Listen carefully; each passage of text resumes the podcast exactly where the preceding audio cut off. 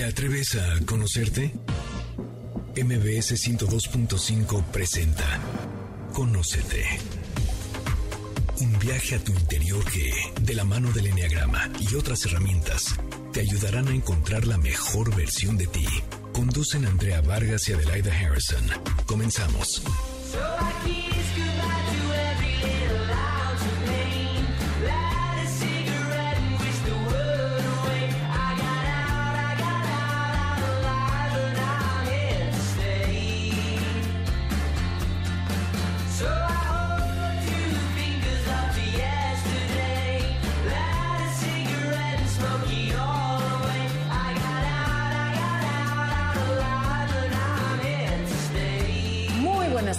Bienvenidos a Conócete. Nosotras somos Adelaida Harrison y Andrea Vargas y no saben el gusto que nos da que nos acompañen como todos los sábados a las 12 del día aquí por MBC Radio Ciudad de México. Nuestras redes, por si alguien desea saber más sobre su personalidad o nos quiere contactar, arroba Enneagrama Conócete en Instagram y Facebook. Y bueno, ¿qué les cuento? Nuestro tema de hoy va a estar lo que le sigue de bueno, porque además de que nos acompaña un invitado que van a ver, está de lujo, el tema está candente, que seguramente los va a hacer pensar y reflexionar sobre sus vidas. Primero voy a aprovechar a saludar a Adelaida. ¿Cómo estás, Adelaida? Y cuéntanos de qué vamos a hablar hoy para que después presentes a nuestro gran invitado. Hola, Andrea. Pues encantada de estar aquí. Hola a todos, bienvenidos. Fíjense que me surgió esto a raíz de un tema de familia, ciencias de la familia, estoy haciendo un doctorado y de repente veo que no hay información y me puse a pensar que realmente todos, todos tenemos una familia, pero nadie tenemos idea de cómo debería ser esa familia. Hoy en día te dicen cómo tienes que cambiar los pañales, cómo prender el Facebook, cómo hacer mil cosas, pero pocas veces nos preguntamos cómo podemos hacer una familia más funcional, más feliz. Ni siquiera nos cuestionamos si nuestra familia es funcional o no. Entonces, la idea el día de hoy es tener una idea clara de qué es la familia, de dónde viene, porque además nos acabamos de llevar una sorpresa con el doctor Macías. Eso de que la familia es un grupo social organizado por los hombres lo va a tirar al suelo. Pero, ¿qué te parece, Andrea, que presentamos a nuestro invitado? Nuestro invitado es el doctor Raimundo Macías Avilés, psicólogo, psiquiatra, terapeuta familiar y de pareja y psicoanalista. Fue miembro fundador de la Asociación Psiquiátrica de México, presidente también. Bueno, ¿qué les digo? Su currículum es súper extenso Premio Nacional de Salud Mental, o sea, que sabe de lo que habla, y además autor del libro Entendiendo y Tratando el Corazón de la Familia. Bienvenido, doctor, nos da muchísimo gusto que esté con nosotros el día de hoy. Muchísimas gracias, Adelaida y Andrea. Es para mí un placer el poder participar en este programa de difusión para el público en general, porque creo que es muy importante aclarar precisamente los señalamientos que hicieron ustedes tener una idea más clara de qué es una familia, cuál es su funcionalidad y cuándo no es funcional adecuadamente. Exactamente. Pero bueno, y nos sentimos muy honrados. Gracias, doctor, por estar con nosotras. Pero ver, en sí, ¿qué, cómo, ¿cómo describiría qué es una familia en general? Bueno, en primer lugar, quiero subrayar que una familia no es un fenómeno exclusivamente humano es un fenómeno propio de las especies animales superiores, cuyas crías, al nacer, nacen lo suficientemente inmaduras para que no puedan subsistir con sus propios recursos. Necesitan quedar adscritas a un grupo, generalmente ese grupo va a estar formado por la madre en primer lugar para que se encargue de darle la alimentación que necesita hasta que puede ser autosuficiente. Por ejemplo, los pájaros, hasta que son capaces de volar fuera del nido y buscarse el sustento por sí mismos. Y en los mamíferos, y nosotros somos una especie de mamíferos, está ligado a la madre que tiene los órganos necesarios para amamantar a las crías que se nutren de la leche que la madre con los órganos que tiene normalmente los puede amamantar. Y cuando no los tiene, pues se le da alimentación artificial. Es decir, no los tiene funcionales, tiene las mamas. El hombre también tiene mamas, pero no son funcionales. Okay. Y aunque hay algunos hombres que tienen una condición abundante de glándulas mamarias que envidiarían inclusive las campeonas de natación, de nada de pecho y nada de espalda y nada de dorso, es una condición que en, en patología humana se llama ginecomastia. Tiene unas mamas muy grandes, pero no son funcionales. La que sí son funcionales porque tiene su sistema endocrino, sus glándulas internas hacen funcionar a las mamas, es la madre. Okay. Entonces, este grupo puede ser inclusive un grupo pequeñito de dos, de la madre y el hijo, porque se murió el padre, porque la abandonó o porque desapareció el padre y es una madre soltera. Ya es una familia que llamaríamos uniparental. Okay. En forma natural, habitual, de acuerdo con la estructura social, religiosa, política, civil. Generalmente se constituye un matrimonio, la unión de un hombre y una mujer, legal o por unión libre, y pueden tener descendencia. O muchas veces se unen porque van a tener descendencia. Y entonces esa sería una familia nuclear conyugal a partir de la unión de ese grupo de dos cónyuges unidos porque van a tener descendencia o porque decidieron tener descendencia, ya tenemos el grupo de tres, padre, madre e hijo, que es la familia nuclear conyugal. Una pregunta, doctor. Entonces, una familia, por ejemplo, un matrimonio no es familia todavía, hasta que no tienen No. descendencia. ¿Es matrimonio o pareja conyugal? Puede no ser matrimonio, no se han casado ni civil ni religiosamente. Son pareja conyugal, pero familia hasta que tienen una generación menor producto de su unión. Ok. Pero- Sea por, inclusive por fecundación artificial o por adopción. Ok, Ah, ok. O sea, no necesariamente es biológico, Ese pero es sí el tienen que tener. más amplio de familia. Ok. Por ejemplo, en, un, en, una, en una familia donde hay un matrimonio gay y adoptan a una persona, ¿se le considera familia? Podría ser familia homosexual. Ok. La pareja es homosexual. Y tienen un hijo. por adopción o porque inclusive alguno de ellos tuvo hijos Ok. y los aporta a esta nueva relación homosexual.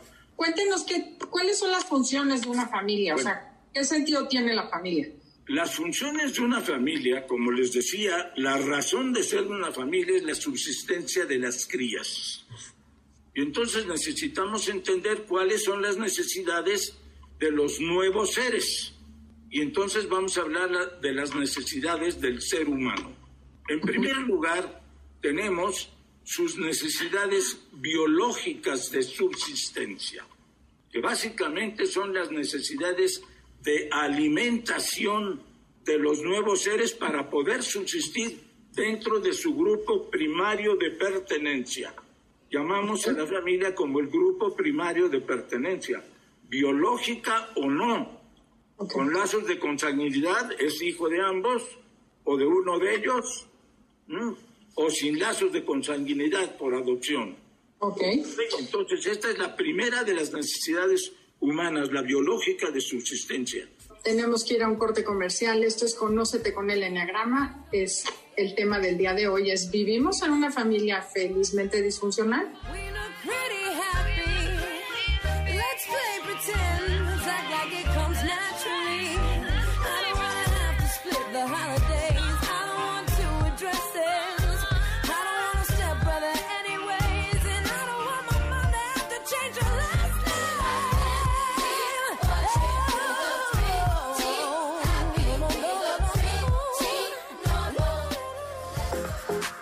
Esperamos tus comentarios en Facebook.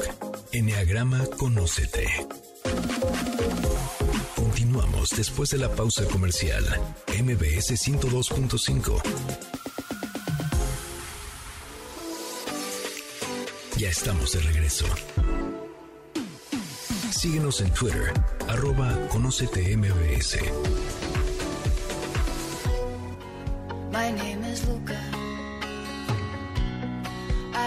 On the second floor. I live upstairs from you. Yes, I think you've seen me before.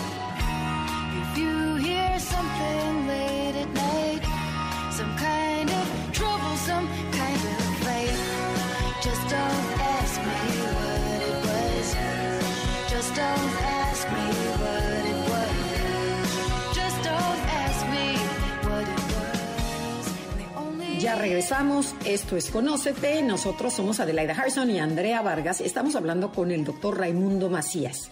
Y nuestro tema es, ¿vives en una, feli- en una familia felizmente disfuncional?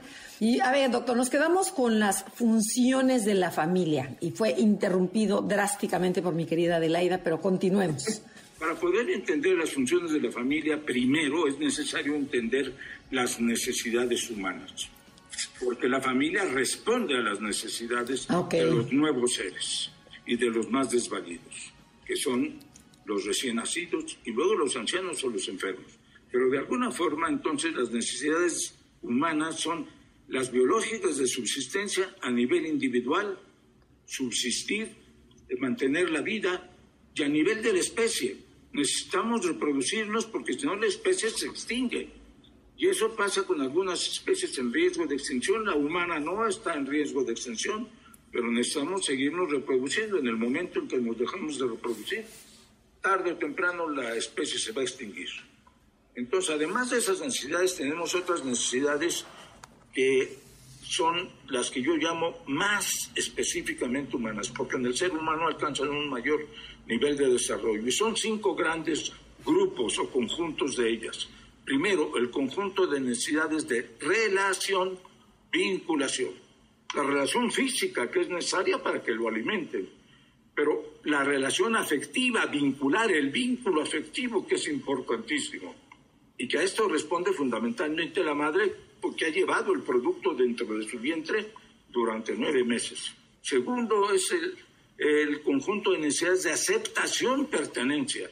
El ser humano puede no ser aceptado y abandonado, tirado en el quicio de una puerta o la entrada de una iglesia o, ser dado adopción o dejado en un asilo.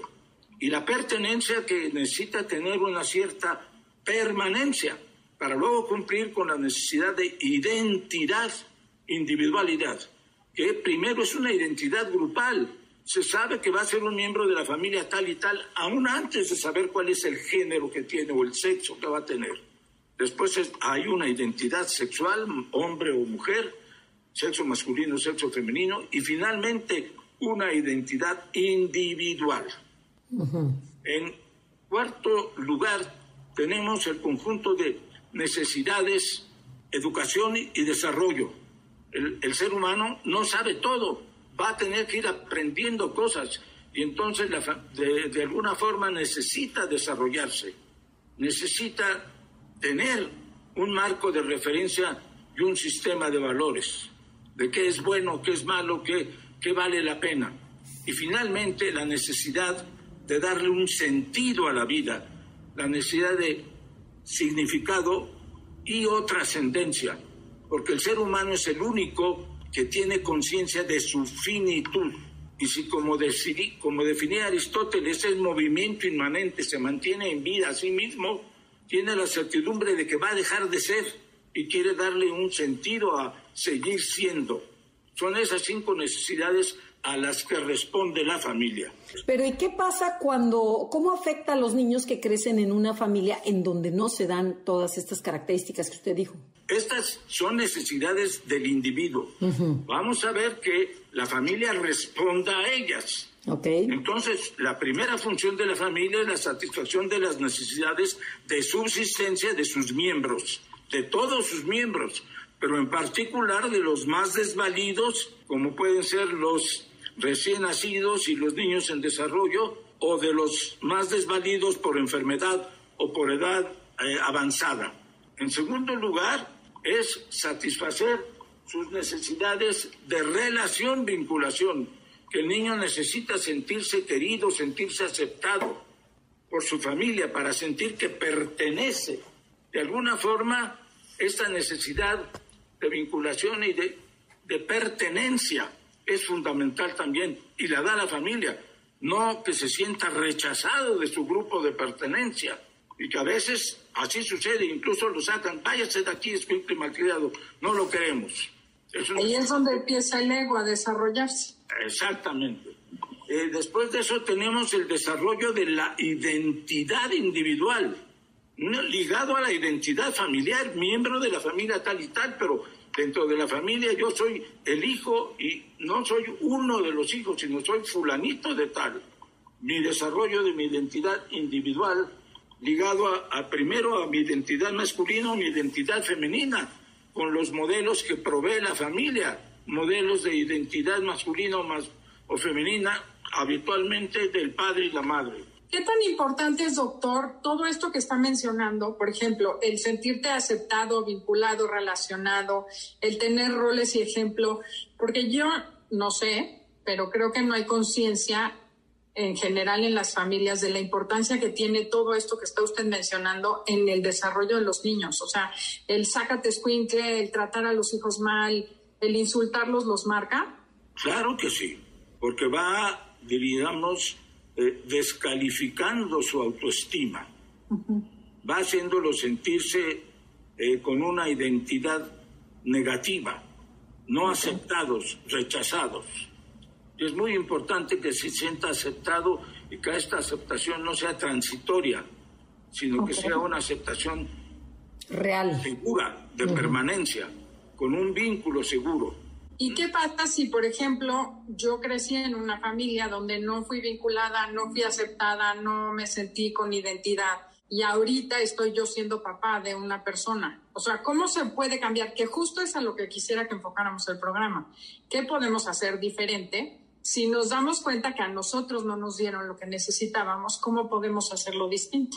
Exactamente. Vamos a terminar primero con todas las demás funciones de la familia para entender cuál es una familia funcional, para que luego hablemos de lo que es la familia disfuncional.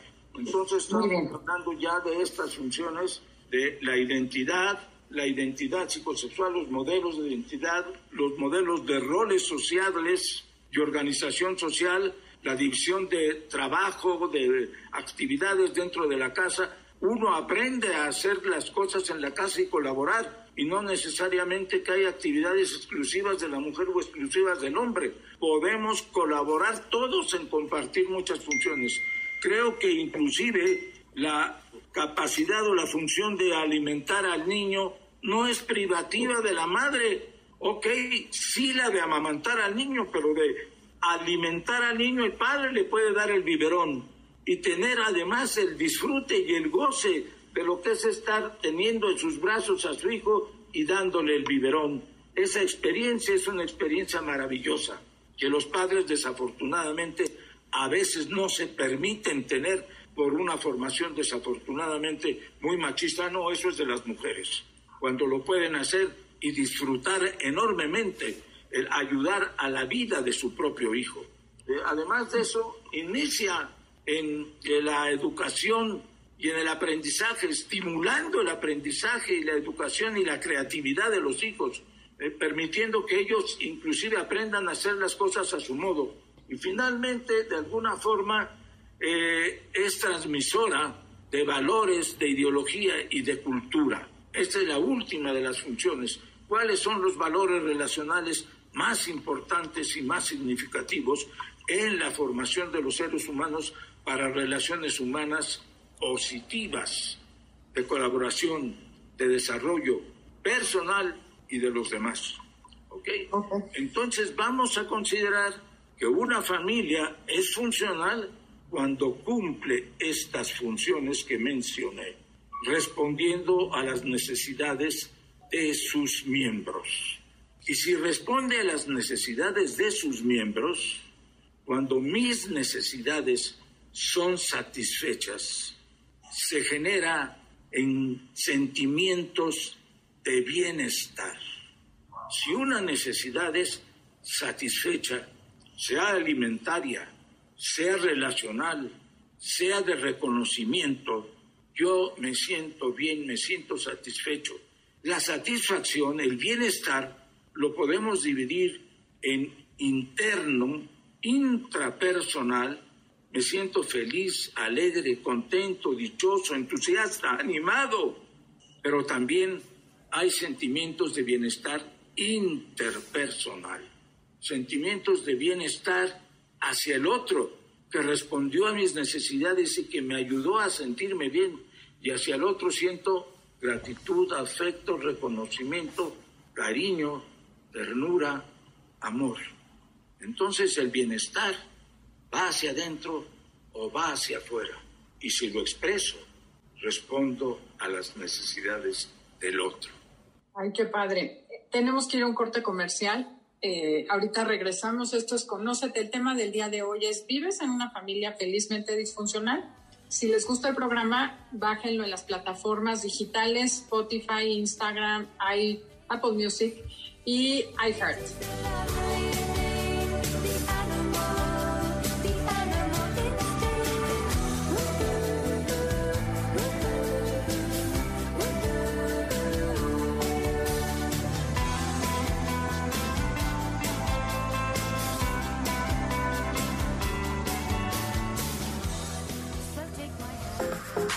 Esperamos tus comentarios en Facebook. Enneagrama Conócete. Continuamos después de la pausa comercial. MBS 102.5. Ya estamos de regreso. Síguenos en Twitter. Arroba Conócete MBS.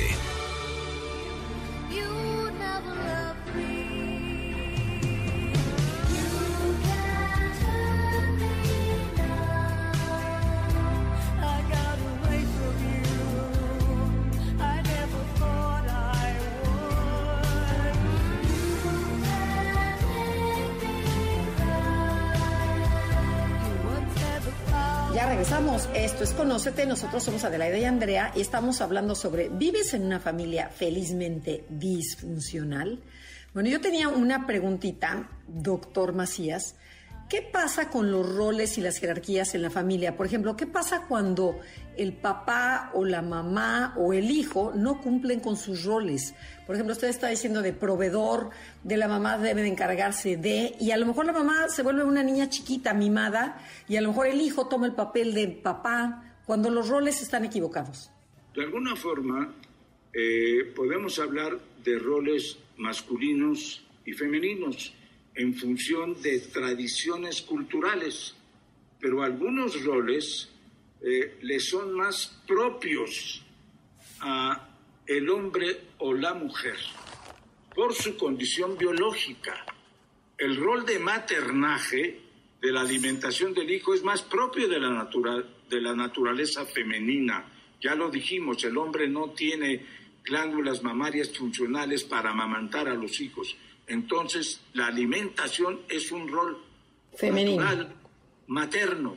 Podemos hablar de maternaje. Sin em- y, y el rol masculino, perdón, es el resultado de una diferencia biológica.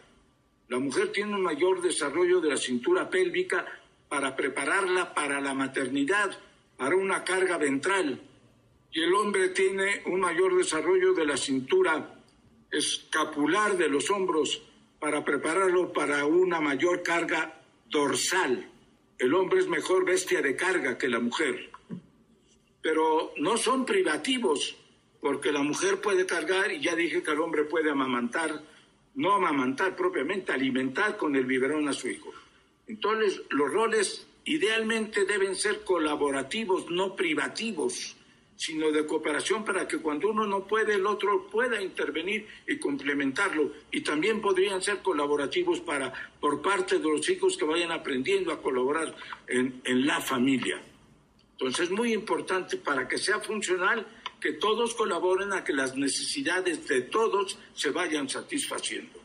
Entonces una familia va a ser funcional cuando las necesidades de todos se van cubriendo y hay bienestar en la familia. Pero si las necesidades no se satisfacen, sean de uno o de otro, sus necesidades de aceptación, de pertenencia, de reconocimiento, de valoración, de estima, de aprecio, se genera malestar. Y también el malestar es intrapersonal, siento resentimiento, coraje, rencor, cor- rabia, depresión, abatimiento intrapersonal e interpersonal, coraje hacia el otro, rechazo, repudio, agresión, hostilidad, rencor. Eso hace que el ambiente pueda ser horrible y difícil Exacto. y de poco desarrollo para los niños. Ahora, una de las cosas que necesitamos eh, aprender es que una familia totalmente funcional, perfecta, 100% funcional, es muy difícil encontrarla. Igualmente que una familia totalmente disfuncional, a lo mejor también no es tan fácil encontrarla. Se puede llegar a extremos, pero tal vez no al 100%. Entonces lo importante es detectar cuáles son las áreas donde no está funcionando bien la familia, la relación entre cuál de los sistemas relacionales de la pareja, de los padres o entre los padres y los hijos o entre hermanos. Hay que detectar dónde está habiendo una relación disfuncional que está generando malestar. Detectar el malestar en la relación de quién con quién se está dando. Que a veces puede ser por grupos, los hombres, las mujeres, o puede ser por generaciones, o puede ser en una relación entre dos miembros de la pareja solamente, o entre el padre y una hija, o el padre y un hijo, la madre una hija, la madre un hijo. No importa si nunca has escuchado un podcast o si eres un podcaster profesional. Únete a la comunidad Himalaya. Radio en vivo. Radio en vivo. Contenidos originales y experiencias diseñadas solo para ti. Solo para ti. Himalaya. Descarga gratis la app. y los demás a veces participan tomando partido o no se meten. Entonces hay que ver cuál es la relación que genera malestar e identificar cuál es la necesidad que no está siendo satisfecha en esa relación y entender que hay posibilidades de cambio. Hay posibilidades de cambio y que todos somos responsables de lo que hacemos o de lo que dejamos de hacer. Y aquí es importantísimo distinguir este concepto que con mucha frecuencia se confunde con culpa. No es lo mismo responsabilidad que culpa, porque la culpa es con- un concepto totalmente ligado al pasado, a algo que hiciste mal o que no hiciste y que no se puede cambiar. Lo que hiciste o lo que no hiciste ya no se puede cambiar. Eso pertenece al pasado. En cambio, responsabilidad es un concepto y además culpa está ligado a un castigo, a una sanción. Y esto existe tanto en la mente individual de las gentes como a nivel social. Nuestros famosos cerezos, centros de rehabilitación social, siguen siendo centros de castigo, de privación de la libertad, no de rehabilitación, reparación, sino de privación de la libertad. Y entonces aquí necesitamos entender que la responsabilidad es un concepto transcriptivo ligado al pasado, al presente y al futuro. Yo soy responsable de lo que hice, de lo que hago y de lo que voy a hacer. Y como soy responsable de lo que voy a hacer, soy responsable de colaborar en reparar las consecuencias de lo que hice o dejé de hacer. Pero ahí partimos de la base que la persona que hizo o dejó de hacer tiene que querer hacerse responsable para reparar el daño, ¿no? O corregir. O sea, estamos hablando de buena voluntad. Primero, asumir su responsabilidad. Por eso es importantísimo generar más un concepto de responsabilidad que es reparativo. ¿Y cómo hacemos, por ejemplo, en las familias, que hay muchas que conocemos que no son funcionales, que un miembro precisamente no está cumpliendo con sus funciones Que se y no salgan, le- que se salgan del círculo vicioso de la culpación contra inculpación, Ok, de evadir la responsabilidad y declarar culpable al otro. El más antiguo de los mecanismos de defensa, descrito tres mil años antes que Freud lo describiera, o más, cinco mil años, en los rollos del mar muerto en el Génesis, es cuando Dios entra al, al paraíso y le pregunta a Adán, Adán, ¿dónde estás? Estoy escondido. ¿Por qué? Porque estoy desnudo y sentí vergüenza. Ah, ya comiste del árbol del bien y del mal. La mujer que tú me viste fue la que me hizo comer. Inmediatamente es culpar a otro, no asumir la responsabilidad. Sí, lo hice. ¿Mm? Y le pregunta a Eva, ¿por qué le diste de comer? La serpiente me engañó y me hizo que le diera, que lo comiéramos.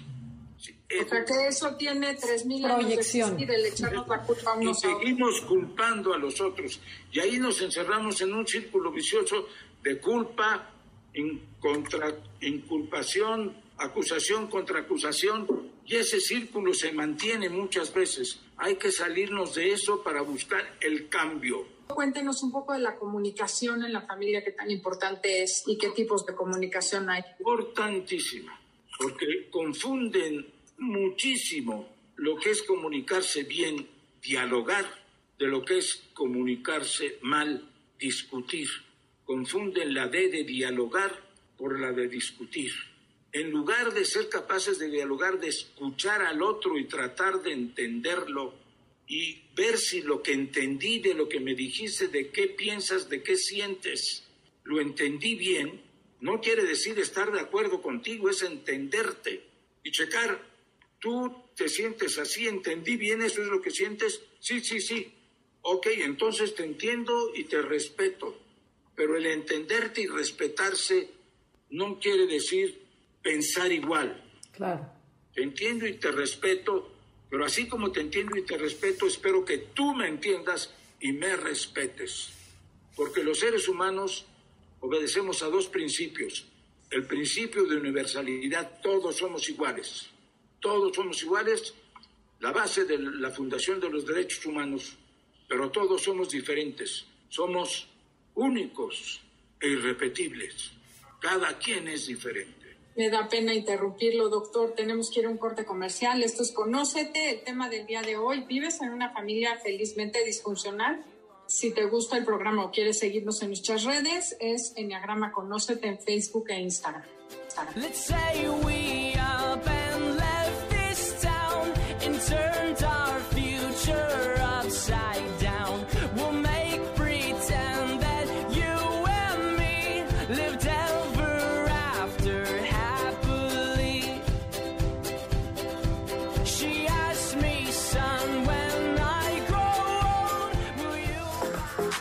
Esperamos tus comentarios en Facebook. Enneagrama Conócete. Continuamos después de la pausa comercial. MBS 102.5. Ya estamos de regreso. Síguenos en Twitter, arroba Conócete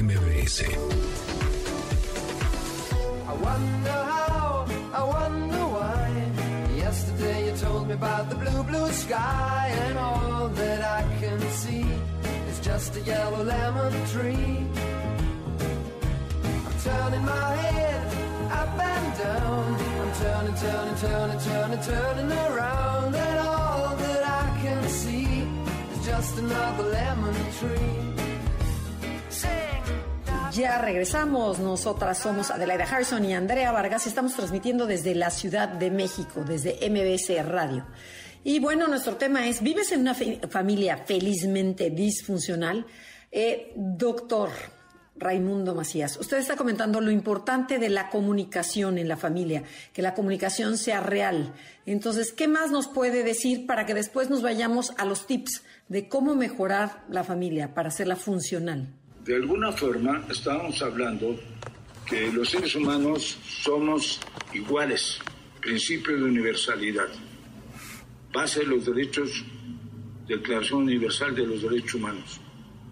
Pero todos somos diferentes. No hay, no ha habido ni habrá jamás uno que sea total y absolutamente idéntico a mí, ni siquiera mi clon.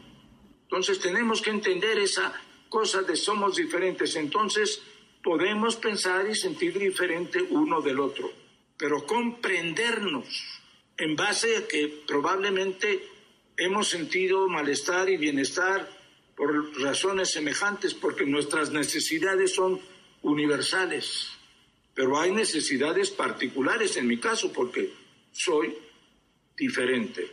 Doctor, una pregunta. Algo que me parece que, bueno, que he observado es que casi todos nos sentimos que porque nos casamos tenemos que pensar igual y aceptar al otro exactamente igual. Y no se vale ser diferente. Uno de los factores importantes en la familia sería aceptar que se vale ser diferente y pensar diferente sin ofendernos. Por supuesto, por supuesto. Y para eso es importante conocerse. Inclusive antes de casarse, saber con quién me voy a casar y cuáles son nuestras diferencias y aceptarlas desde el principio. No después descubrir que somos diferentes creyendo que éramos iguales. Entonces, es una decisión muy importante de la que somos responsables, de escogernos y de decidir ser pareja. Por eso conviene tener un proyecto de vida individual y luego un proyecto de vida conjunto bien definido. ¿Cómo se hace eso? Bueno, pues tienen que acordar qué quieren hacer de sus vidas, cuál es su proyecto de vida individual de uno y cuál es el proyecto de vida del otro. Y eso es llegando a acuerdos y entendiéndose y escuchándose. Y en lugar de discutir, que desafortunadamente no es dialogar, cuando estoy escuchando, si voy a discutir y estoy escuchando lo que me dices, estoy pensando cómo voy a refutar tus razones. ¿Cómo descalifico lo que tú me dices en lugar de estar tratando de entenderlo? Estoy buscando cómo rechazar, qué es lo que ocurre muchas veces en los debates. Claro. En lugar de entender lo que el otro piensa y decir, ok, te entendí. Y tan te entendí que lo que entendí es esto y esto y esto. ¿Entendí bien? Sí, sí, bueno, te entiendo y te respeto, pero yo pienso diferente. Yo necesito diferente, porque yo soy diferente. Entonces aquí lo importante es ver qué cosas nos hacen sentir mal en la relación. El que no me entiendas, el que no me respetes, el que tengas necesidades diferentes a las mías, o el que las quieras satisfacer de un modo distinto al mío, y que lleguemos a acuerdos en que nos, sentam- nos sintamos suficientemente entendidos y respetados uno y el otro. A lo mejor no totalmente, pero suficientemente. Esta es una cosa muy importante, que tenemos que aprender a que mi satisfacción no debe estar encima de la tuya y que todo lo mío satisfaga y todo lo tuyo, porque entonces vamos a estar permanentemente en choque. Tenemos que aprender a ceder, a acceder al otro, a sus necesidades del otro, como esperamos que el otro acceda a las nuestras. Hay un acto de reciprocidad y ahí es donde vienen muchos valores importantes que yo les llamo valores relacionales ricas. El respeto y luego la reciprocidad, el interés y la intimidad, la segunda columna de, de los valores, la comunicación y la comprensión, el compromiso y la confianza, la aceptación y la adaptación, Ujú, Muy padre. el amor y la autonomía. Y finalmente, la sinceridad y la solidaridad. Y reconocer los problemas y saber que hay alternativas de solución. Buscar las alternativas de solución, que a veces las podemos encontrar si estamos abiertos para entenderte y que me entiendas. Y ver qué cosa podemos hacer diferente de lo que hemos intentado y que no funcionó o de lo que queríamos que fuera y que vemos que no es posible. Buscar una alternativa diferente. Y si no las encontramos, entonces a lo mejor buscar ayuda. Y de alguna forma es muy importante en la ayuda que nos ayuden a hacer una evaluación. Y la evaluación empieza por identificar cuáles son los problemas. Y entendemos un problema cuando una de mis expectativas en base a una de mis necesidades no está siendo satisfecho y está generando malestar. Esa sería una definición de problema. ¿Qué necesidad mía, básica, fundamental, no está siendo satisfecha, respondida adecuadamente por ti y me está haciendo sentir mal? Y ver qué problemas tengo yo en mi relación contigo. Y ver qué problemas tienes tú en tu relación conmigo. Y entenderlos, a tratar de resolver el problema y no quedarnos en la búsqueda de quién es el malo del cuento, quién es el culpable, porque ahí se establece un círculo vicioso negativo que aumenta el malestar, no lo hace a uno salir del bienes, del, del malestar para lograr. Es decir, Para salir del bienestar necesito yo expresar mi malestar, ligarlo a el detalle que pasó, que sentí, no usarlo como porque hiciste esto, sino yo sentí que no me tomaste en cuenta, yo sentí que no me entendiste, yo sentí que no me hiciste caso. Sí, sí te tomé en cuenta, perdón, yo lo sentí así. No ponernos en absoluto, sino ponernos en la posición de mi sentimiento que es personal, no es la verdad absoluta, ninguno poseemos la verdad absoluta, reconocer. Así me sentí, quiero que lo entiendas y quiero que me ayudes.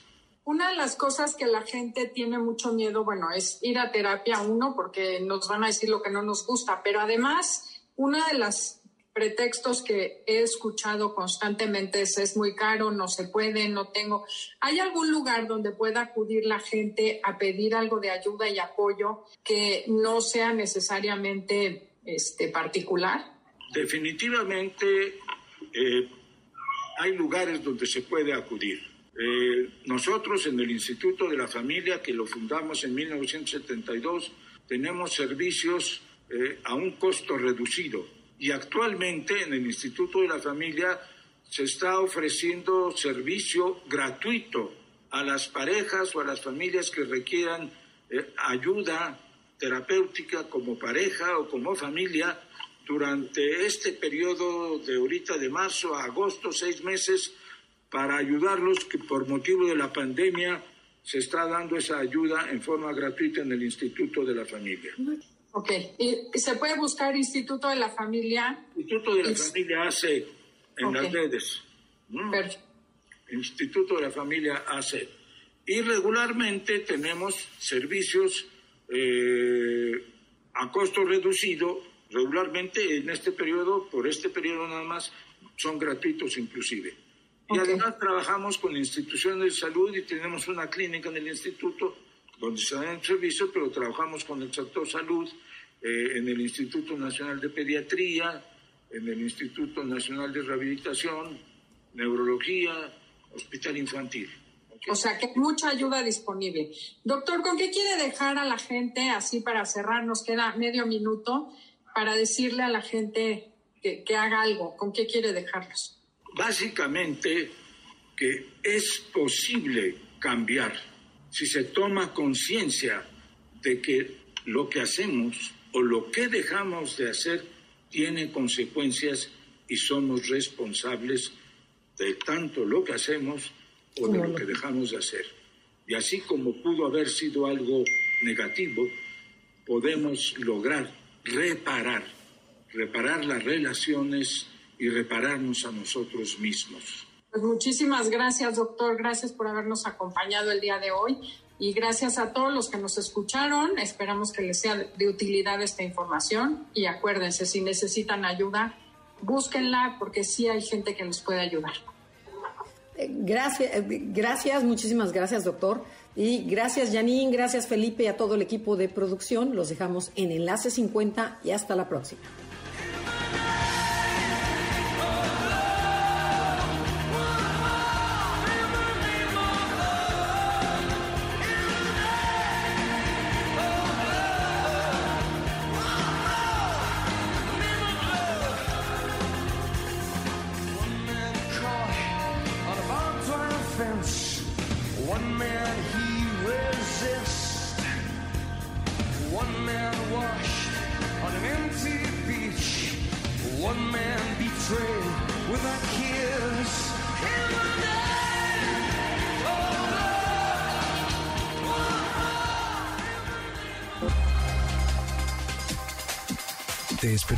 Siguiente emisión para seguir en el camino del autoconocimiento. Conócete, MBS 102.5.